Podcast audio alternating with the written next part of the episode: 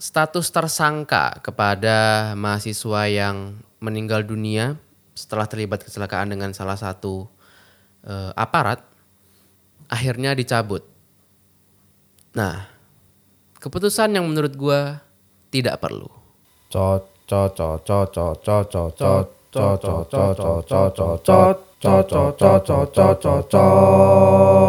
Cocot by Besok Kerja Podcast. Hey, selamat datang kembali di Cocot sebuah segmen di Besok Kerja Podcast di mana gua akan membahas isu-isu yang sedang hangat di masyarakat kita.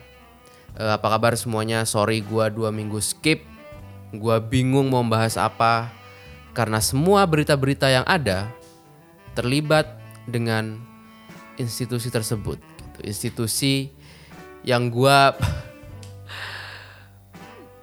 bukannya gua apa ya ya soalnya tuh bener-bener lu nggak bisa nebak itu narasi bakal dibawa ke mana lu bisa kena pasal apa gue nggak tahu. Jadi gue memilih untuk tidak membahas. Tapi teman-teman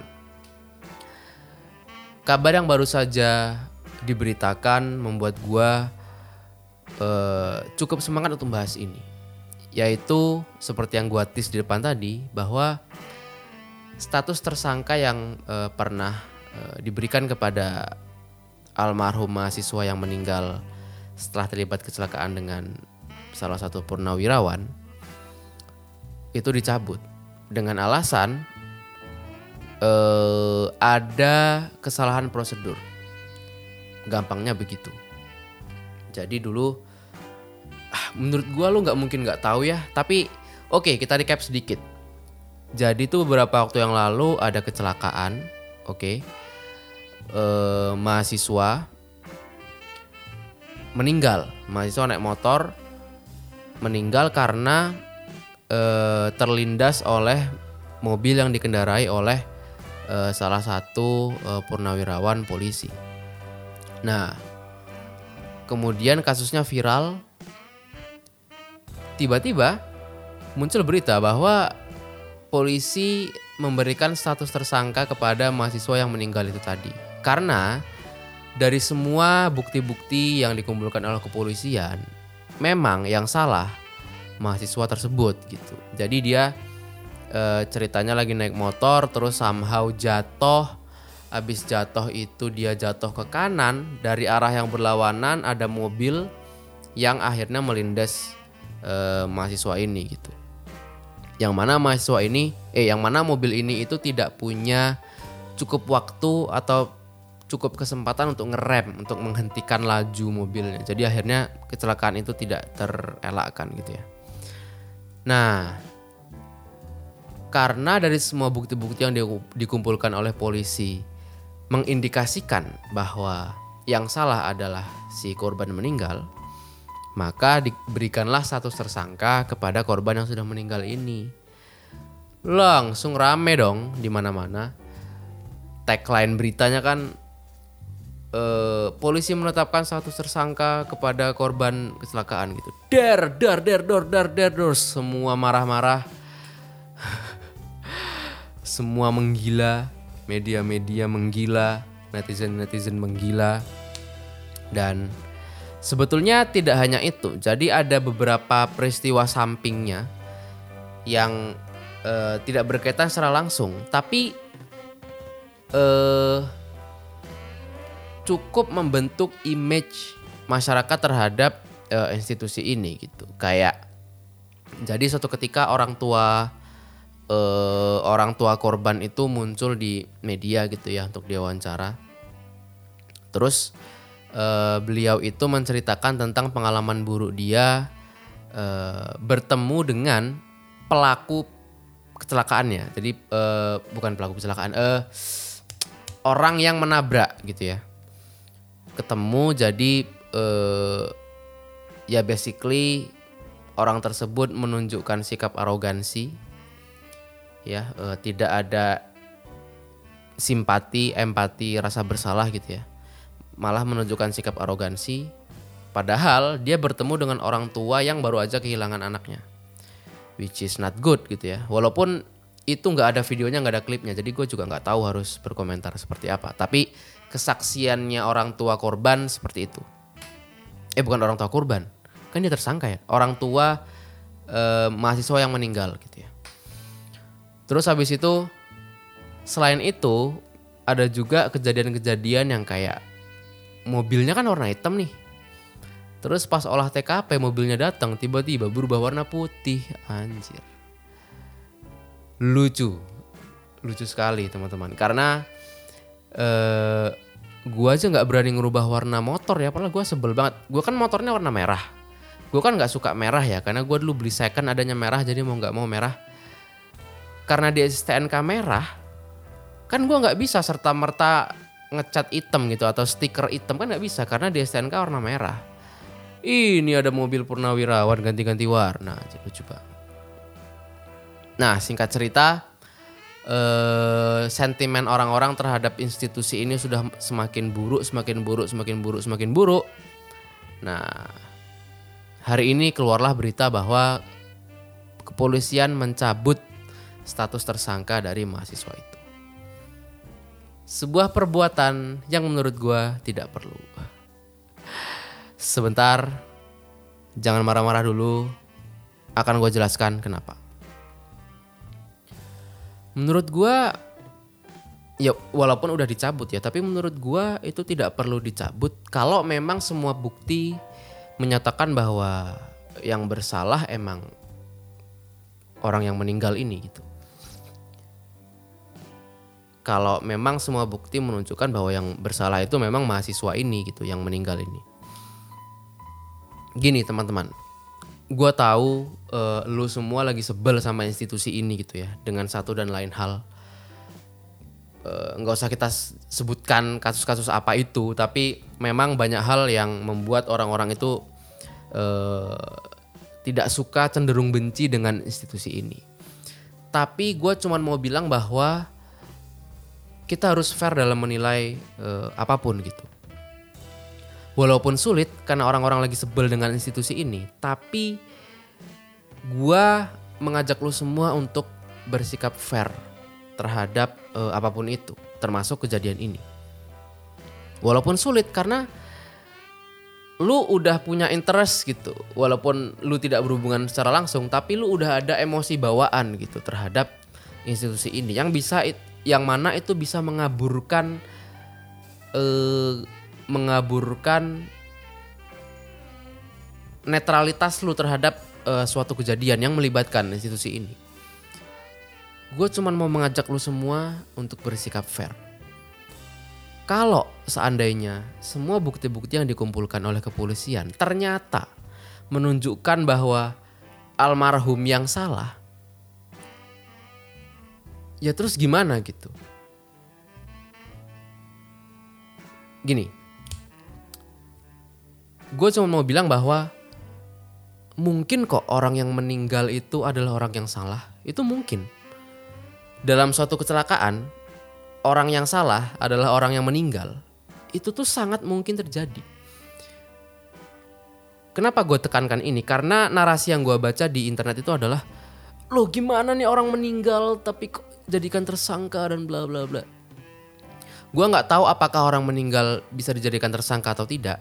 Tapi yang setahu gua yang jelas nggak bisa tuh dihukum. Dia nggak bisa dihukum. Tapi jadikan tersangka bisa atau tidak nanti kita cek lagi. Tapi setahu gua suatu kasus itu harus harus ada orang yang dijadikan tersangka gitu untuk bisa di close. Nah dalam hal ini bukti-bukti menunjukkan bahwa yang salah adalah mahasiswa ini. Jadi dialah yang dijadikan tersangka. Kalau bukan dia siapa gitu orang ini ya. Dari bukti-bukti yang dikumpulkan oleh polisi dia jatuh jatuh ke kanan terus dari arah berlawanan ada mobil polisi yang melindas purnawirawan polisi yang melindas. Dia nggak sempat ngerem nggak sempat apa. Yang mana itu adalah kecelakaan yang menurut gua tidak terhindarkan. Jadi menurut gua kalau memang semua bukti-bukti polisi menunjukkan eh, kesalahannya condong kepada almarhum yang meninggal. Ya so be it. Gue tahu itu berat untuk diakui. Tapi kalau bukti menunjukkan demikian terus mau gimana? Gini ya teman-teman ya.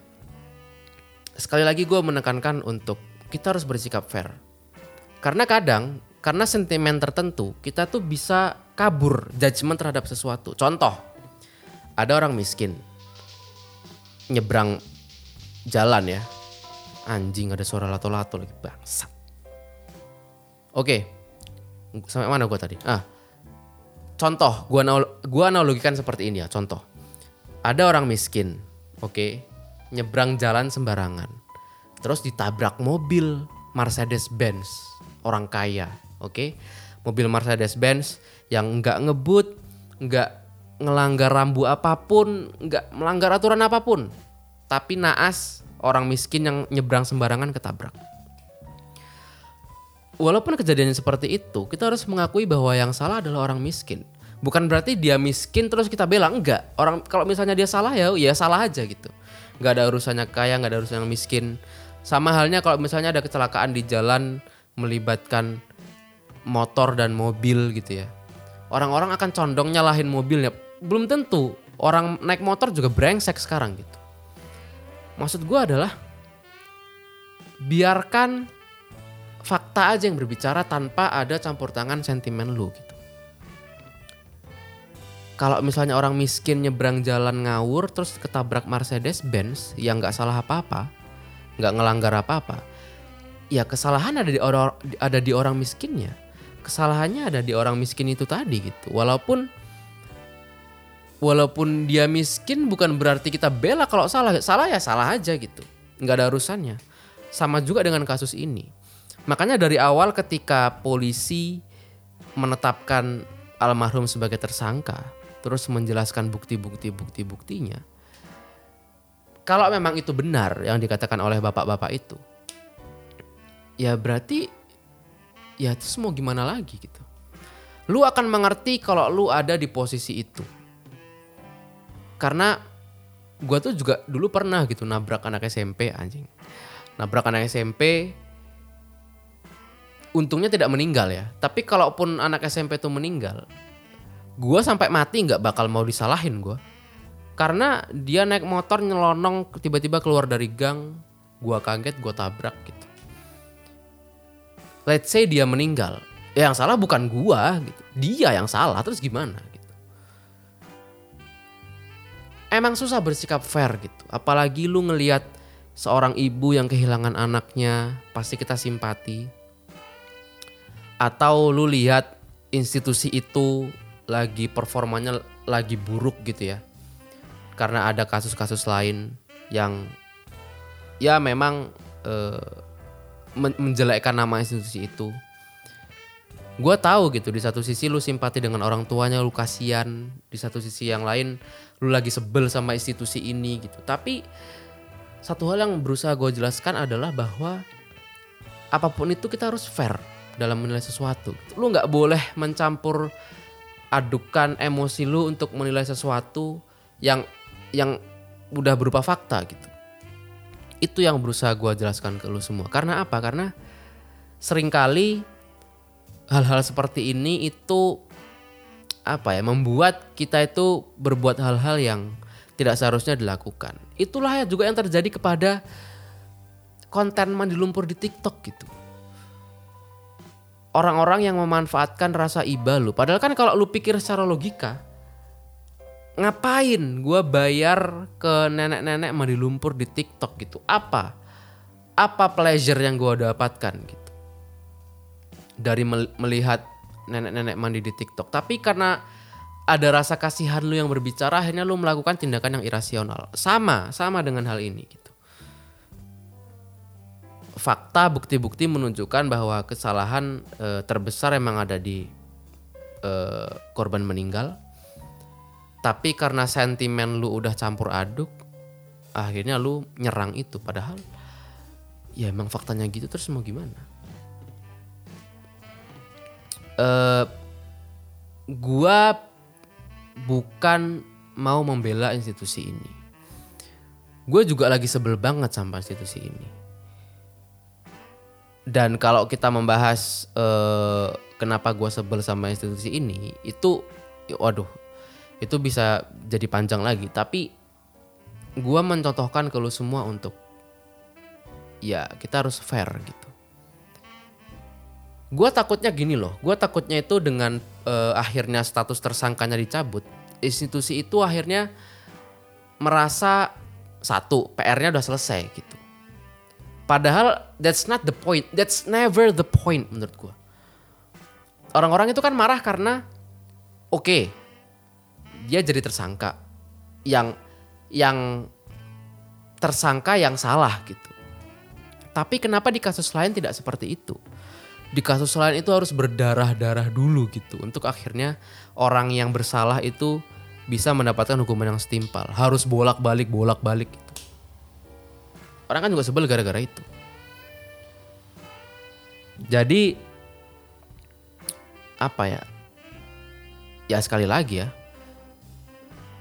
Menurut gua nggak ada nggak ada yang salah dengan apa yang dilakukan oleh institusi itu dalam konteks ini iya memang.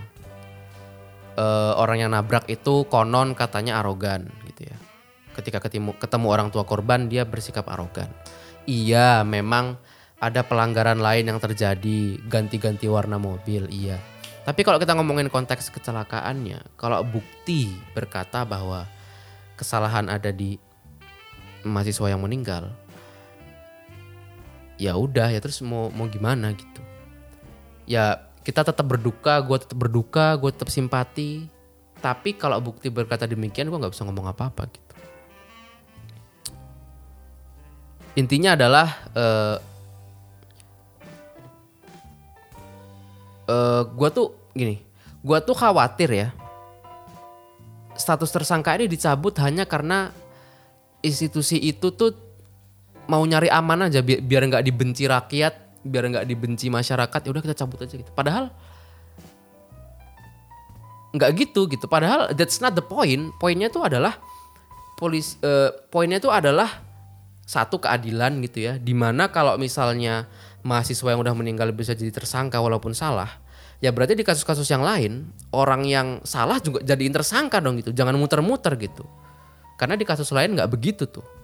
Terus yang kedua adalah arogansi yang konon terjadi gitu kepada orang tua korban.